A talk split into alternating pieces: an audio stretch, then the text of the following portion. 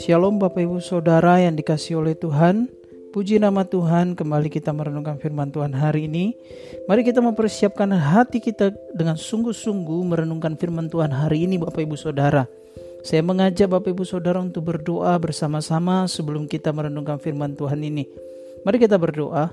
Terima kasih ya Tuhan untuk kebaikan-Mu kepada kami Tuhan memberi kesempatan kepada kami hari ini untuk merenungkan firman-Mu. Berikan kami hikmat dan pengertian untuk mengerti firman-Mu yang kami renungkan hari ini ya Tuhan. Dan berikanlah kami hati yang mau belajar dan mau melakukan firman-Mu ya Tuhan. Bukan hanya kami sebagai pendengar saja tetapi kami bisa menjadi pelaku firman-Mu ya Tuhan. Terima kasih ya Tuhan di dalam nama Tuhan Yesus. Haleluya. Amin. Bapak Ibu Saudara, mari kita membuka di dalam 1 Tawarik pasal yang ke-28 kita akan membaca ayatnya yang ke-20 sampai dengan ayat yang ke-21. 1 Tawarik 28 ayat yang ke-20 sampai dengan ayat yang ke-21. Kita baca bersama-sama Bapak Ibu Saudara. Dikatakan lalu berkatalah Daud kepada Salomo anaknya, kuatkan dan teguhkanlah hatimu dan lakukanlah itu Janganlah takut dan janganlah tawar hati sebab Tuhan Allah, Allahku, menyertai engkau. Ia tidak akan membiarkan dan meninggalkan engkau sampai segala pekerjaan untuk ibadah di rumah Allah selesai. Sesungguhnya rombongan para imam dan para orang Lewi ada untuk melakukan segala ibadah di rumah Allah. Dan ada beberapa sukarelawan yang ahli dalam setiap tugas yang dapat membantu engkau juga para pemimpin dan seluruh rakyat ini sepenuhnya ada di bawah perintahmu. Bapak Ibu Saudara, satu Tawari pasal yang ke-28 merupakan pesan Raja Daud kepada para pembesarnya dan juga kepada anaknya Salomo. Dan di pasal yang ke-28 ini kita akan membagi di dalam dua bagian yang akan menjadi poin daripada renungan ini Bapak Ibu Saudara. Bagian yang pertama yaitu berkaitan dengan kerinduan Daud untuk mendirikan bait Allah. Daud menyampaikan dan mengutarakan hal ini kepada para pembesarnya dan juga kepada Salomo anaknya bahwa dia ingin membangun bait Allah. Tetapi kemudian hal yang dia rindukan itu terhenti, tidak dapat terrealisasikan oleh karena Daud sepanjang hidupnya hidup di dalam peperangan. Ada banyak musuh yang telah mati di dalam tangannya, di tangannya, sehingga tangannya itu berlumuran darah, penuh dengan darah. Tangan yang berlumuran darah atau penuh dengan darah, penuh dengan pertumpahan darah itu tidak layak untuk membangun rumah Allah yang kudus, Bapak Ibu Saudara. Kemudian di dalam mengutarakan keinginan itu, Daud kemudian mengatakan kepada para pembesarnya bahwa ketika Daud mengutarakan hal ini kepada Tuhan, Tuhan setuju bahwa bait Allah akan dibangun di tengah-tengah umatnya Israel. Tetapi Tuhan tidak mau Daud yang membangun bait Allah tersebut dengan alasan yang tadi, yaitu bahwa Daud itu penuh dengan pertumpahan darah. Lalu kemudian Tuhan berfirman kepada Daud mengatakan bahwa Salomo akan menggantikan Daud menjadi raja. Kemudian Salomo lah yang dipilih Tuhan untuk membangun bait Allah. Bapak Ibu Saudara Daud bahkan mengatakan di dalam ayat-ayat sebelumnya daripada satu Tawari 28 ini dia mengatakan bahwa dari sekian banyak anak yang dikaruniakan Tuhan kepadanya, Salomo lah yang dipilih oleh Tuhan untuk menggantikan dia Bapak Ibu Saudara. Mari kita melihat di dalam ayat yang ke-9 satu Tawarik pasalnya yang ke-28 ayat yang ke-9. Kemudian ketika Daud mengatakan bahwa Tuhan memilih Salomo, kemudian Daud menasihatkan Salomo dikatakan begini, "Dan engkau anakku Salomo, kenallah Allahnya ayahmu dan beribadalah kepadanya." dengan tulus ikhlas dan dengan rela hati. Sebab Tuhan itu menyelidiki segala hati dan mengerti segala niat dan cita-cita. Jika engkau mencari dia, maka ia berkenan ditemui olehmu. Tetapi jika engkau meninggalkan dia, maka ia akan membuang engkau untuk selamanya. Ketika Daud mengatakan ini kepada Salomo, tentu ini relevan sekali dengan kehidupannya. Mengapa? Karena Daud punya pengalaman mengenai dibuang oleh Tuhan. Daud punya pengalaman dan melihat secara langsung orang yang meninggalkan Tuhan kemudian kemudian Tuhan membuang dia. Siapakah dia? Yaitu adalah Saul raja Israel yang pertama. Lalu kemudian ayat ke-10 dikatakan camkanlah sekarang sebab Tuhan telah memilih engkau untuk mendirikan sebuah rumah menjadi tempat kudus. Lalu ada satu pernyataan Daud yang kemudian diulang dari di ayat yang tadi kita baca, ayat yang ke-20. Dikatakan begini penyataannya, kuatkanlah hatimu dan lakukanlah itu. Lalu ayat yang ke-11 sampai dengan ayatnya yang ke-19 itu merupakan serah terima Daud dari apa yang selama ini dia telah kumpulkan. Kerinduan hati untuk membangun rumah Tuhan membuat dia mengumpulkan segala sesuatunya.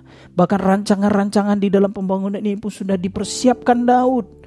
Kemudian Daud mengeluarkan itu dan menyerahkannya kepada Salomo anaknya yang akan membangun bait Allah ini.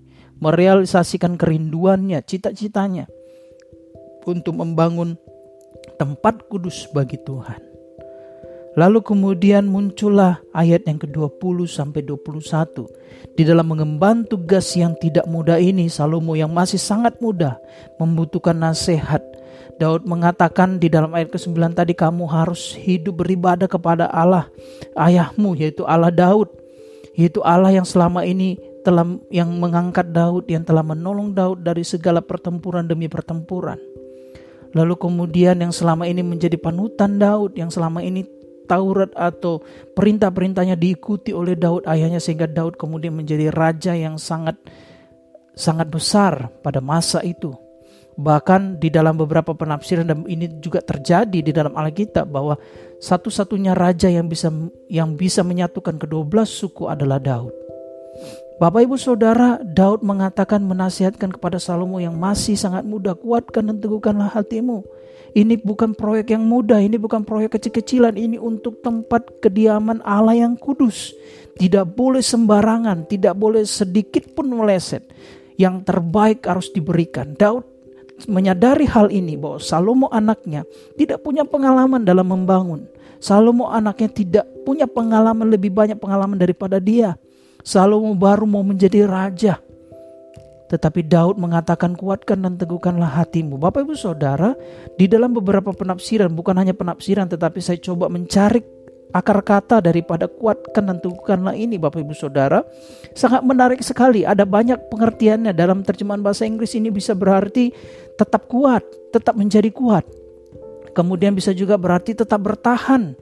Bahkan ada satu pernyataan mengatakan tetap keras apa pun yang terjadi tetap bertahan. Tidak tidak mudah digoyahkan, tetapi ada satu kalimat yang yang yang sangat menarik hati saya. Yaitu tetap bertahan Bapak Ibu Saudara. Tetap bertahan. Jadi kata kuatkan dan teguhkan hatimu tetap bertahan kepada apa? Kalau kita melihat konteks daripada apa yang dibicarakan Daud, ada dua hal yang dapat kita lihat di sana. Yang pertama adalah tetap bertahan sekalipun mungkin kamu masih muda, tidak punya pengalaman, nanti akan ada banyak masalah ini dan itu. Kamu harus tetap kuat, tetap bertahan. Apa pun yang terjadi, engkau harus keras terhadap hal ini. Engkau harus tetap bertahan sekalipun ada banyak angin badai yang menggoyahkan engkau. Itu yang pertama. Kemudian yang kedua apa lagi yang bisa kita lihat? Kuat dan teguhkan dalam hal apa? Dalam hal kebenaran. Karena di dalam ayat-ayat sebelumnya, di dalam pasal ini Daud mengatakan kepada Salomo bahwa engkau harus hidup sesuai dengan perintah Tuhan. Bahkan Tuhan berfirman kepada Daud pada masa itu bahwa kalau Salomo anakmu itu hidup sesuai dengan perintahku, sesuai dengan titahku, dengan kebenaranku, maka Tuhan akan mengokohkan kerajaan Salomo itu untuk selama-lamanya. Bahkan anak cucunya akan mewarisinya. Jadi dua hal yang coba Daud utarakan atau Daud nasihati kepada Salomo pada masa itu. Bahwa kuatkan teguhkan hatimu dalam hal apa kalau ketika engkau membangun bait suci tidaklah gampang tetapi engkau harus tetap menjadi kuat. Lalu kemudian dalam hal apa lagi engkau harus tetap bertahan dalam melakukan kebenaran sekalipun mungkin banyak orang di sekelilingmu yang tidak suka ketika engkau melakukan kebenaran, yang tidak suka, ada banyak tantangan ketika engkau melakukan kebenaran. Lalu kemudian Bapak Ibu Saudara, di dalam ayat yang ke-21 kemudian diberitahukan Daud memberitahukan kepada Salomo, semua itu berada di bawah perintahmu yang akan menjalankan ibadah-ibadah itu di rumah itu, yang akan kau bangun itu semua berada di bawah perintahmu nanti. Kamu gak usah takut, kamu harus kuat. Nah Bapak Ibu Saudara dari kisah ini, dari 1 Tawarik 28 apa yang bisa kita renungkan? Ada dua poin penting yang bisa kita renungkan Bapak Ibu Saudara. Yang pertama, ini berkaitan dengan kita yang GSC Bethesda yang ingin membangun rumah Tuhan. Yang ingin membangun gereja, kita belum punya gedung gereja dan kita rindu untuk membangun itu. Yang pertama adalah kuatkan dan teguhkanlah hatimu kalau engkau ingin Bapak Ibu Saudara jemaat Tuhan atau siapa pun Bapak Ibu Saudara yang tahu tentang pelayanan GSC Bethesda atau mungkin para pelayan mahasiswa yang sedang mendengarkan renungan ini. GSC Bethesda tidak punya kekuatan, tidak punya apa-apa, tidak punya tenaga, hanya punya sejumlah uang yang juga mungkin tidak cukup. Kita butuh banyak uang untuk membangun gedung ini. Tetapi Firman Tuhan hari ini, renungan ini datang kepada kita, kita yang mendengarkannya. Kuatkan dan teguhkanlah hatimu. Dalam hal apa? Dalam segala situasi. Waktu engkau berjalan di dalam iman ini untuk membangun gedung gereja, ada banyak tantangan yang akan terjadi karena kita tidak tahu 2022 apa yang akan terjadi. Apakah ekonomi akan semakin baik? Apakah gereja kita akan semakin diberkati? Apakah persembahan-persembahan eh, jemaat-jemaat akan diberkati, kemudian persembahan-persembahan akan ada banyak masuk ke gereja, kemudian persembahan pembangunan akan terus mengalir dan banyak sekali yang memberi, kita tidak tahu. Apa yang bisa kita lakukan dalam hal ini, dalam situasi yang kita tidak mengerti? Kuatkanlah, teguhkanlah hatimu maka Tuhan akan menolong kita untuk merealisasikan apa yang menjadi visi dan misi kita. Yang kita tahu itu berasal dari Tuhan. Amin Bapak Ibu Saudara. Kemudian yang kedua adalah kuatkan dan teguhkanlah hatimu sekalipun hari depan engkau tidak tahu apa yang akan terjadi. Ini bicara soal tahun 2022 apa yang akan terjadi kita tidak tahu apakah Covid ini akan berhenti atau ada ada virus yang baru atau mungkin akan semakin parah setelah liburan ini atau apa pun yang terjadi kuatkan dan teguhkanlah hatimu. Karena kalau engkau bersandar kepada firman Tuhan berjalan bersama firman Tuhan maka engkau tidak perlu takut karena hari depan dijamin oleh Tuhan. Bapak Ibu Saudara amin.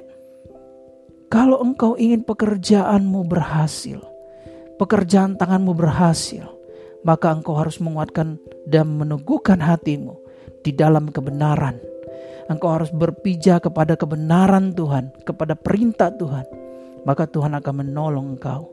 Engkau sebagai pelajar atau sebagai pekerja atau apa pun, engkau perlu memiliki hati yang kuat dan teguh di dalam kebenaran. Sehingga melalui hal itu maka engkau akan bisa bukan hanya menjadi berkat, engkau hanya aku akan bisa bertahan di masa-masa yang sulit sekalipun. Dan khususnya bagi kita para pelayan Tuhan, yang sedang berdoa bahkan jemaat-jemaat yang sedang berdoa untuk pembangunan gedung gereja. Kita perlu kuat dan meneguhkan hati kita di dalam kebenaran Tuhan, maka kita akan melihat kuasa Tuhan, keajaiban Tuhan, mujizat Tuhan terjadi atas kerinduan kita, atas visi dan misi kita ini. Amin Bapak Ibu Saudara. Demikian firman Tuhan yang kita renungkan hari ini. Mari kita bersama-sama berdoa. Terima kasih ya Tuhan untuk kebenaran firman-Mu yang sudah kami dengar dan kami bersyukur untuk hal ini ya Tuhan dan kami percaya ya Tuhan bahwa kebenaran firman-Mu akan semakin hari semakin membawa kami bertumbuh di dalam iman kami ya Tuhan. Bahwa dalam masa-masa sulit, dalam keadaan apa pun kami, dalam kerinduan dan visi dan cita-cita kami, kalau kami tetap teguh dan berpegang kepada kebenaran-Mu Tuhan, maka sesuatu yang ajaib akan terjadi atas kehidupan kami ya Tuhan. Kami percaya bahwa Engkau Tuhan Tuhan akan menyatakan jalan-jalanmu atas kehidupan kami. Hari depan kami tidak tahu apa yang terjadi. Tapi kami percaya bahwa ada Tuhan yang sedang berjalan di hari depan kami. Yang akan menyiapkan jalan yang penuh damai sejahtera kepada kami. Sehingga kami bisa berjalan melewati tahun 2022 dengan baik seperti tahun 2021 bahkan lebih baik dari 2021 ya Tuhan. Terima kasih Bapak. Kami mengucap syukur dan berdoa haleluya.